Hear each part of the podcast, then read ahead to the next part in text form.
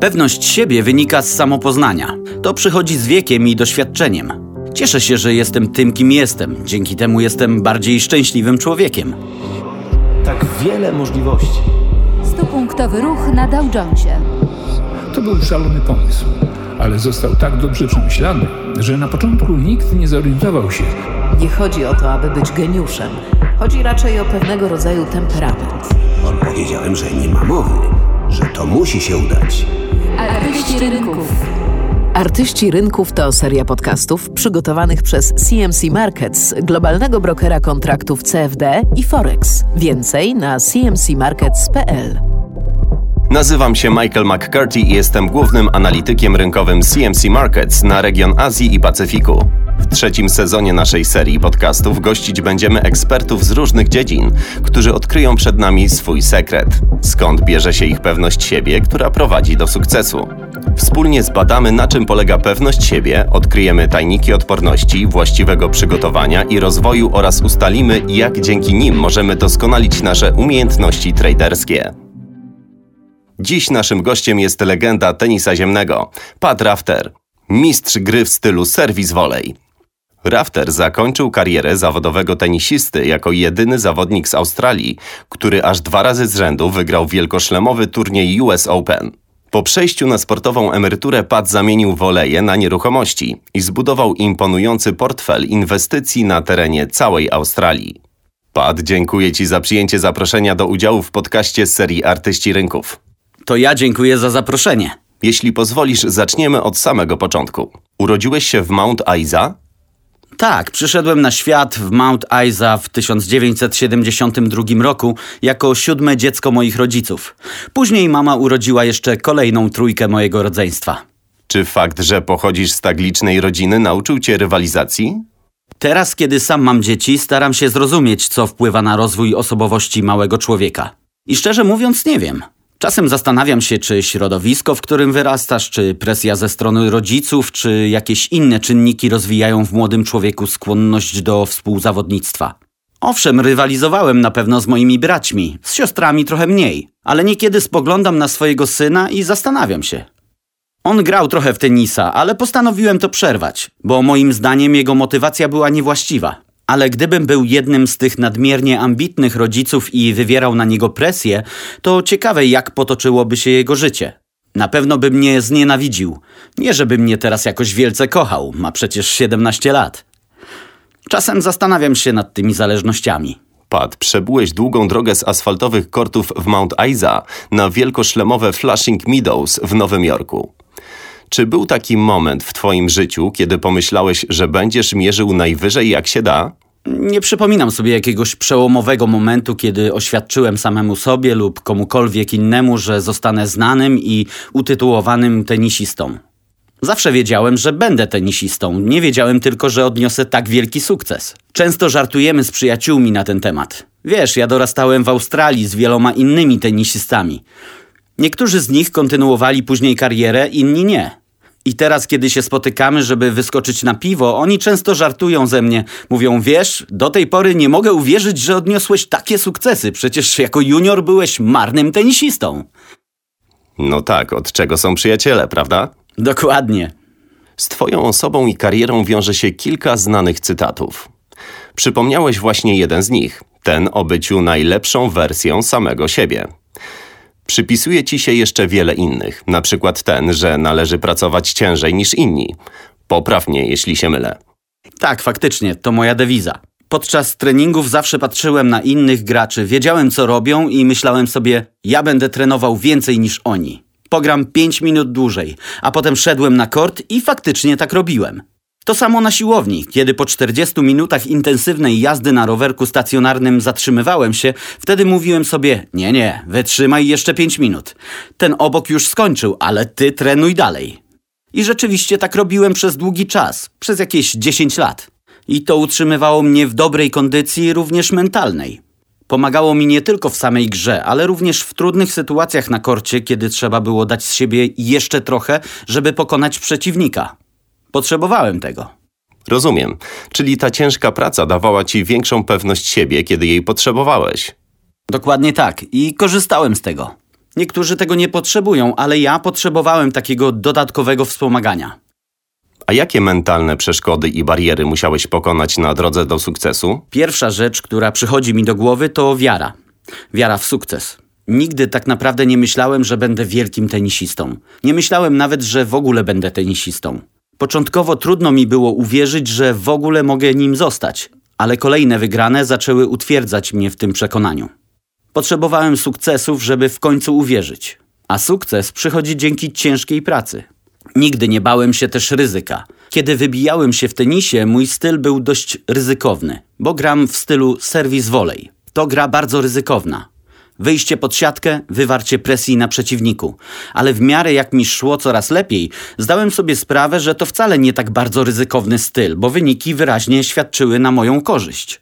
Im częściej wychodziłem pod siatkę, tym więcej wygrywałem piłek. Statystyki nie kłamały. Ataki przy siatce dawały mi zwycięstwo. Czy przed ważnymi meczami denerwowałeś się? Przed meczami tak, ale kiedy wchodziłem na kort, byłem już spokojny.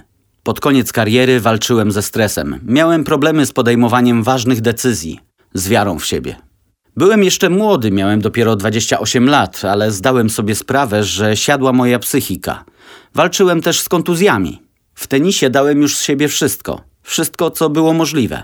Czy mogłem osiągnąć więcej? Być może, nie wiem. W pewnym momencie na korcie zdałem sobie sprawę, że tenis to nie całe życie. I wtedy postanowiłem, że najwyższy czas, by pójść dalej, zrobić kolejny krok. Miałem 27 czy 28 lat. Chciałem żyć pełnią życia. Mieć rodzinę, żyć jak przeciętny Australijczyk, wrócić do normalności, bo tenis to nie jest normalne życie. Przez cały czas goniłem za piłką, denerwowałem się, stresowałem. To był przełomowy moment. Byłem już zmęczony psychicznie i cieszę się, że postanowiłem wtedy zakończyć karierę. Tenis to gra, w której nie ma wątpliwości, kto wygrywa, a kto przegrywa. Odnosiłeś w swojej karierze fenomenalne zwycięstwa, ale ponosiłeś także porażki, które dla nieco mniej obeznanego widza mogłyby wydawać się katastrofalne. Jak udawało ci się po nich wrócić do gry? Taki właśnie jest tenis. Raz wygrywasz, raz przegrywasz. A te porażki nie były wcale katastrofą, kiedy miałem 15 czy 16 lat. Może wydawały się katastrofalne, kiedy byłem już u szczytu kariery, ale zawsze umiałem sobie wtedy wytłumaczyć, że i tak cieszę się z tego, co udało mi się osiągnąć, że przecież nigdy się tego nie spodziewałem. Potrafiłem spojrzeć na sytuację z pewnej perspektywy, cofnąć się myślami do czasu, kiedy byłem dzieciakiem, który chciał nauczyć się grać w tenisa. Miałem poczucie porażki, kiedy bez przerwy przegrywałem przez miesiąc czy dwa. Nie mogłem się przebić. Straciłem wtedy całą wiarę w siebie. Wiesz, było tak, że nie mogłem przebrnąć nawet przez pierwszą czy drugą rundę turnieju. To było dla mnie naprawdę trudne. Ale zawsze wiedziałem, że jeśli będę ciężko pracować i jeszcze bardziej przyłożę się do treningów, w końcu te porażki się skończą. I tak się za każdym razem działo. Jeśli więc ponosiłem porażki, to dlatego, że za mało się przykładałem. Pat, jako zawodowy trader miałem również przyjemność kierować zespołami traderów i wiem, e, że jest wiele różnych dróg do osiągnięcia sukcesu w tym fachu. Spodziewam się, że tak samo jest w tenisie. Ale kiedy szukamy kandydatów na traderów, zawsze wypatrujemy w nich jednej cechy. Tą cechą jest determinacja. Wszystkiego innego można się nauczyć. Czym jest ona dla ciebie? Usposobieniem determinacji jest dla mnie ktoś taki jak Leinot Hewitt. On nigdy się nie poddawał. Nigdy. To jest dla mnie prawdziwa determinacja. Nigdy się nie poddawać. Nawet w obliczu trudności walczyć i dawać z siebie jeszcze trochę więcej. Każdy ma jakiś punkt załamania, jakąś granicę, ale nigdy nie widziałem, żeby Leighton się załamał na korcie. Naprawdę trudno go było pokonać. Ja na pewno wcześniej osiągnąłbym limit swoich możliwości. Zatem determinacja i siła woli to zacięcie, żeby być najlepszym, parcie do sukcesu. Tak, tego nie da się niczym zastąpić. Żeby jednak osiągnąć sukces w tenisie, na pewno trzeba mieć również talent i sądzę, że to samo można powiedzieć o tradingu. Trzeba mieć to coś, czego być może nie posiadają inni. Pat, chciałbym jeszcze wrócić do przełomowych momentów w Twojej karierze tenisisty. Czy możesz nam opowiedzieć o najbardziej pamiętnym wydarzeniu, które było dla Ciebie punktem zwrotnym? Czy nauczyło Cię czegoś o sobie samym? To zdarzyło się w 1992 roku. Od sześciu tygodni byłem w trasie. Podróżowałem po Azji z moją mamą, która mi towarzyszyła. Byłem wtedy na trzysetnym miejscu w rankingu światowym. Nie szło mi najlepiej i załamałem się. Byliśmy w Tokio. Przegrałem właśnie chyba mecz w pierwszej rundzie kwalifikacji. Poszliśmy do McDonalda coś zjeść i mama zapytała mnie, jak się czuję. A ja po prostu załamałem się. Zacząłem płakać jak dziecko i powiedziałem, że chyba mam dosyć, że nie jestem wystarczająco dobry na korcie. Miałem 19 lat i czułem, że zawiodłem mamę, całą moją rodzinę, że w swojej karierze tenisisty stoję na rozdrożu i nie wiem, co dalej robić. A moja mama powiedziała wtedy: Nie jesteś nam nic winny. Wiem, że się starałeś i jeśli chcesz zrobić ze swoim życiem coś innego, po prostu zrób to. I nigdy nie myśl, że wymagamy czegoś od ciebie. A ja czułem ogromną presję, ale to nie była ich wina, tylko moja. To nie rodzina wywierała na mnie presję. To ja czułem, że jestem im coś winny, że muszę sprostać ich oczekiwaniom, bo wiele dla mnie poświęcili. I to był dla mnie punkt zwrotny. Postanowiłem dać sobie jeszcze jedną szansę. Trochę się boję zadać następne pytanie. Niepotrzebnie. Czy możesz nam opowiedzieć o swojej najbardziej pamiętnej porażce na korcie? Jasne. Finał Wimbledonu w 2000 roku z Pitem Samprasem. To dopiero był mecz. O tak. Nie poradziłem sobie wtedy z presją. Wróciłem na kort po kontuzji i operacji barku, której doznałem w 1999 roku. Nie wiedzieliśmy tak naprawdę, czy kiedykolwiek wrócę jeszcze do wielkiej gry, czy mój bark zniesie obciążenia podczas serwisu i walki na korcie. Nie grałem wtedy najlepiej i nie serwowałem najskuteczniej. A z tyłu głowy tłukła mi się myśl, że być może to jedna z moich ostatnich okazji, żeby wrócić do tenisa. I nagle jestem w półfinale Wimbledonu i pokonuję André Agassiego po ciężkim pięciosetowym meczu. I staję w finale przeciwko Samprasowi. Bez żadnych oczekiwań. Wygrywam pierwszego seta, a w drugim secie jest 4 do 1 w gemach i mam serwis na przełamanie. Widzę, że Pete jest nieco wyczerpany emocjonalnie, też borykał się wtedy z jakąś uporczywą kontuzją. I pomyślałem sobie, mam to. Mam drugiego seta w kieszeni. Pete nie da rady, wycofa się. Ta wiedza i to uczucie sprawiły, że nagle serce zaczęło mi bić jak szalone. Nie mogłem tego opanować. Zagrałem jeszcze jakieś w miarę dobre zagranie. Trochę słabe, ale okej. No i potem zepsułem dwa razy swój serwis. Wynik w drugim secie zmienił się na 4 do 3, a ze mnie jakby uszło całe powietrze. Jakoś udało mi się zagrać return po serwisie Samprasa przy stanie 4 do 3. Prosto pod jego stopy. A on odegrał piłkę na sam środek kortu. Znowu mam świetną szansę na wygraną i zagrywam piłkę z forehandu prosto w dół siatki. Wtedy zupełnie straciłem panowanie nad sobą. Nie mam problemu, żeby o tym teraz opowiadać, ale faktycznie była to jedna z najbardziej dotkliwych porażek w mojej karierze. Jednocześnie byłem jednak szczęściarzem, dotarłem przecież do finału Wimbledonu. Nie sposób było tego nie doceniać. Więc chociaż tamten mecz zakończył się porażką, ja po kontuzji wróciłem do gry, wróciłem do tenisa. Z tego co mówisz, twoi trenerzy, ekipa i generalnie ludzie wokół ciebie byli ważną częścią twojego sukcesu, twojej pewności siebie i osiągnięć. Tak, nie jest łatwo, kiedy prowadzi się sportowca w dyscyplinie indywidualnej, jaką jest tenis. Ci ludzie muszą naprawdę sporo znieść. Ty jesteś solistą, walczysz z emocjami, denerwujesz się, stresujesz. I dlatego tak ważne jest mieć wokół siebie grupę wsparcia. Ludzi, którzy cię rozumieją, którzy pomogą w razie potrzeby. Miałem wsparcie swojej rodziny. Był ze mną też Tony Roach, który był w tym czasie trenerem drużyny Australii w Pucharze Davisa.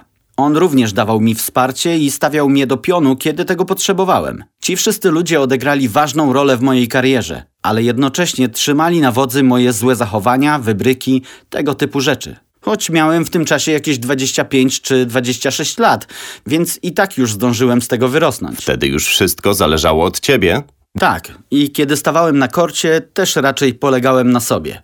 Obecnie w tenisie wygląda to zupełnie inaczej. Trener robi o wiele więcej za gracza niż za moich czasów, kiedy jeden trener prowadził ośmioro dzieciaków. Wtedy nikt mi nie mówił, co mam robić. Musiałem sam sobie radzić, metodą prób i błędów, ponosząc oczywiście wiele porażek.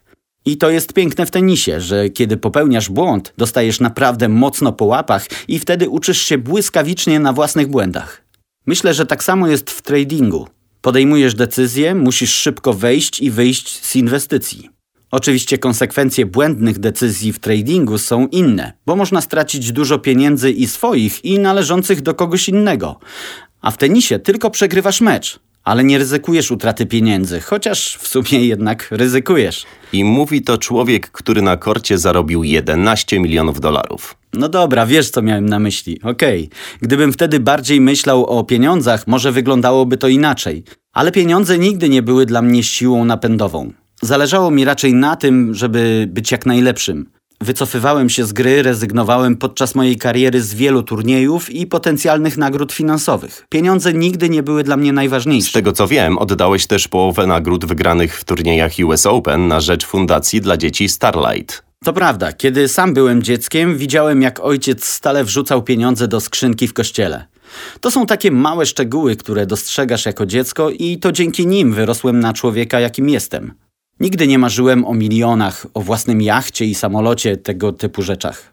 Pewnie, że fajnie byłoby to wszystko mieć. Ale ja chciałem też dzielić się tym, co mam, z innymi. Piękno tenisa polega również na tym, że jest to sport indywidualny, jak golf czy boks. W sportach zespołowych wygląda to zupełnie inaczej. Twój sukces zależy od tego, jak grają twoi koledzy z drużyny, a ty ponosisz konsekwencje ich błędów. Natomiast w tenisie sam podejmujesz decyzje i ponosisz ich konsekwencje. Jesteś kowalem własnego losu. I to szczególnie podoba mi się w tenisie.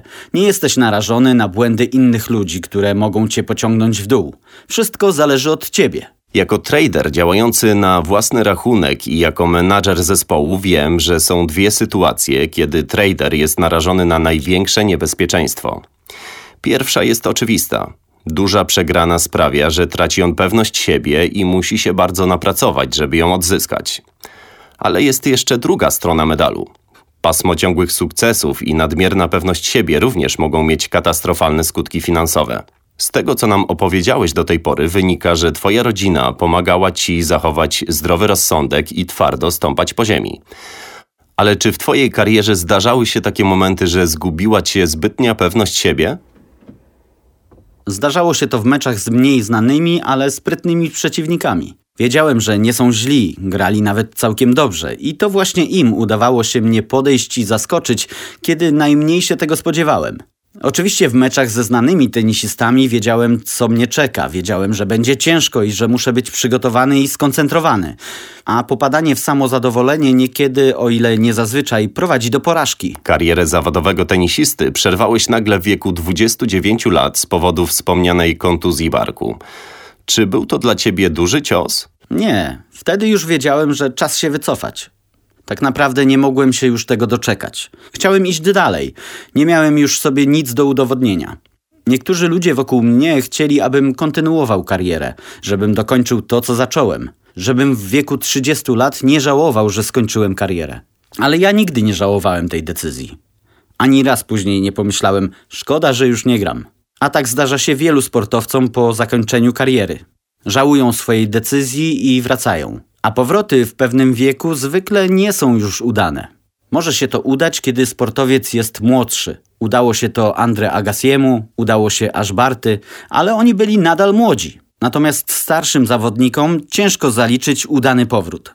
Ja emocjonalnie po prostu poszedłem dalej. Zaraz po zakończeniu kariery urodziło mi się dziecko, zacząłem nowe życie i już nigdy nie oglądałem się wstecz. To było całe życie temu. Mam wrażenie, że żyłem dwa razy. W pierwszym życiu byłem zawodowym tenisistą, a teraz jest czas na życie rodzinne. Czy kiedy kończyłeś karierę, wiedziałeś, że chcesz zająć się nieruchomościami? Nie, to nie tak. Po prostu inwestuję w dobre okazje. Tak naprawdę moimi inwestycjami zajmuje się brat. Steve jest księgowym i świetnie się rozumiemy. Myślimy podobnie. On jest konserwatystą i ja też. Inwestuję tylko tyle, ile mogę sobie pozwolić stracić. Zbyt ciężko na to pracowałem, żeby bardziej ryzykować. Już nigdy w życiu nie uda mi się zarobić tyle pieniędzy. Byłem szczęściarzem, trochę odłożyłem i dzięki temu mogę prowadzić wygodne życie. Bez wielkich szaleństw, ale naprawdę dobrze nam się żyje. Mam wspaniałe życie. A nieruchomości to po prostu jedna z moich inwestycji. Jeśli chodzi o styl, jesteś zupełnie innym inwestorem niż byłeś tenisistą. Na korcie grałeś bardzo ryzykownie. Tak, już o tym rozmawialiśmy. Owszem, mój styl gry był ryzykowny, ale dzięki atakom i wyjściom do siatki wygrywałem więcej punktów. Statystyki mówią same za siebie. Po prostu znałeś siebie i wierzyłeś w swoje mocne strony. Dokładnie tak i ta zasada przyświeca mi również jako inwestorowi. Mój brat ma dokładnie to samo podejście. Inwestujemy w projekty, które oferują raczej konserwatywne zwroty z inwestycji. Wspomniałem, że jesteś autorem kilku znanych wypowiedzi. Kolejny cytat z Pata Raftera brzmi: Niech porażki cię nie zniechęcają. Tak, chodzi o to, żeby się podnieść po przegranej. W tenisie odnosimy wiele porażek, podobnie jak w życiu. Ale jeśli będziemy ciężko pracować i będziemy gotowi ubrudzić sobie ręce po łokcie, wszystko się ułoży. Ja nigdy nie bałem się ciężkiej pracy. Wiedziałem, że jeśli podejmę wysiłek, powiedzie mi się. Uczyłeś się na błędach. Tak, często się to słyszy. Najwięcej uczymy się na błędach i porażkach, a nie na zwycięstwach. Pat, czy ta pewność siebie, która towarzyszyła ci na korcie, można porównać do pewności siebie, która towarzyszy ci w życiu i w biznesie? Pewność siebie wynika z samopoznania. To przychodzi z wiekiem i doświadczeniem. Dziś cieszę się, że jestem tym, kim jestem. Właśnie wczoraj rozmawiałem z kimś na ten temat. Tak naprawdę zacząłem czuć się dobrze we własnej skórze dopiero po trzydziestce. Pamiętam, że pod koniec mojej kariery zawodowej zacząłem czuć się naprawdę szczęśliwym człowiekiem. Potem wycofałem się z tenisa, urodziły mi się dzieci i wtedy już wiedziałem, że na pewno to jest moje miejsce na ziemi, że jestem tym, kim zawsze chciałem być. Nie wiesz tego, kiedy jesteś młody i dopiero się uczysz. Nie wiesz, kim naprawdę jesteś wewnątrz. Ale kiedy już to wiesz, to daje dużo pewności siebie. Przynajmniej ja tak czuję. Naprawdę jestem człowiekiem zadowolonym z życia. Niewiele jest w stanie wyprowadzić mnie z równowagi. Oczywiście wkurzam się, kiedy ktoś wyprzedza mnie na światłach i tak dalej. Wiadomo, że czasem ja też się denerwuję. Ale to, kim jestem, daje mi siłę. I również z tego powodu zdecydowałem się wziąć udział w tym podcaście. Nigdy wcześniej tego nie robiłem, a ja uwielbiam podcasty. Przesłuchałem setki godzin różnych podcastów i wiele się z nich nauczyłem. I również dzięki temu jestem tym, kim jestem i kim chcę być. Wydaje mi się też, że zawsze mierzyłeś wysoko, ale jednocześnie zawsze spodziewałeś się, że na twojej drodze mogą pojawiać się problemy. Jeśli spodziewasz się, że zawsze wszystko pójdzie gładko i bez żadnych problemów, to źle wróży. Ja na przykład teraz wcale nie mierzę bardzo wysoko, ale i tak zakładam, że na mojej drodze pojawią się jakieś przeszkody, z którymi będę musiał się zmierzyć. Zawsze będą jakieś problemy w życiu, problemy rodzinne, problemy zdrowotne. Powiem ci coś zabawnego. Zdiagnozowano u mnie, no nie, może nie zdiagnozowano, ale wiesz, w testach psychologicznych Myers-Briggs okazało się, że nie jestem człowiekiem empatycznym, co zresztą niezbyt mnie ucieszyło.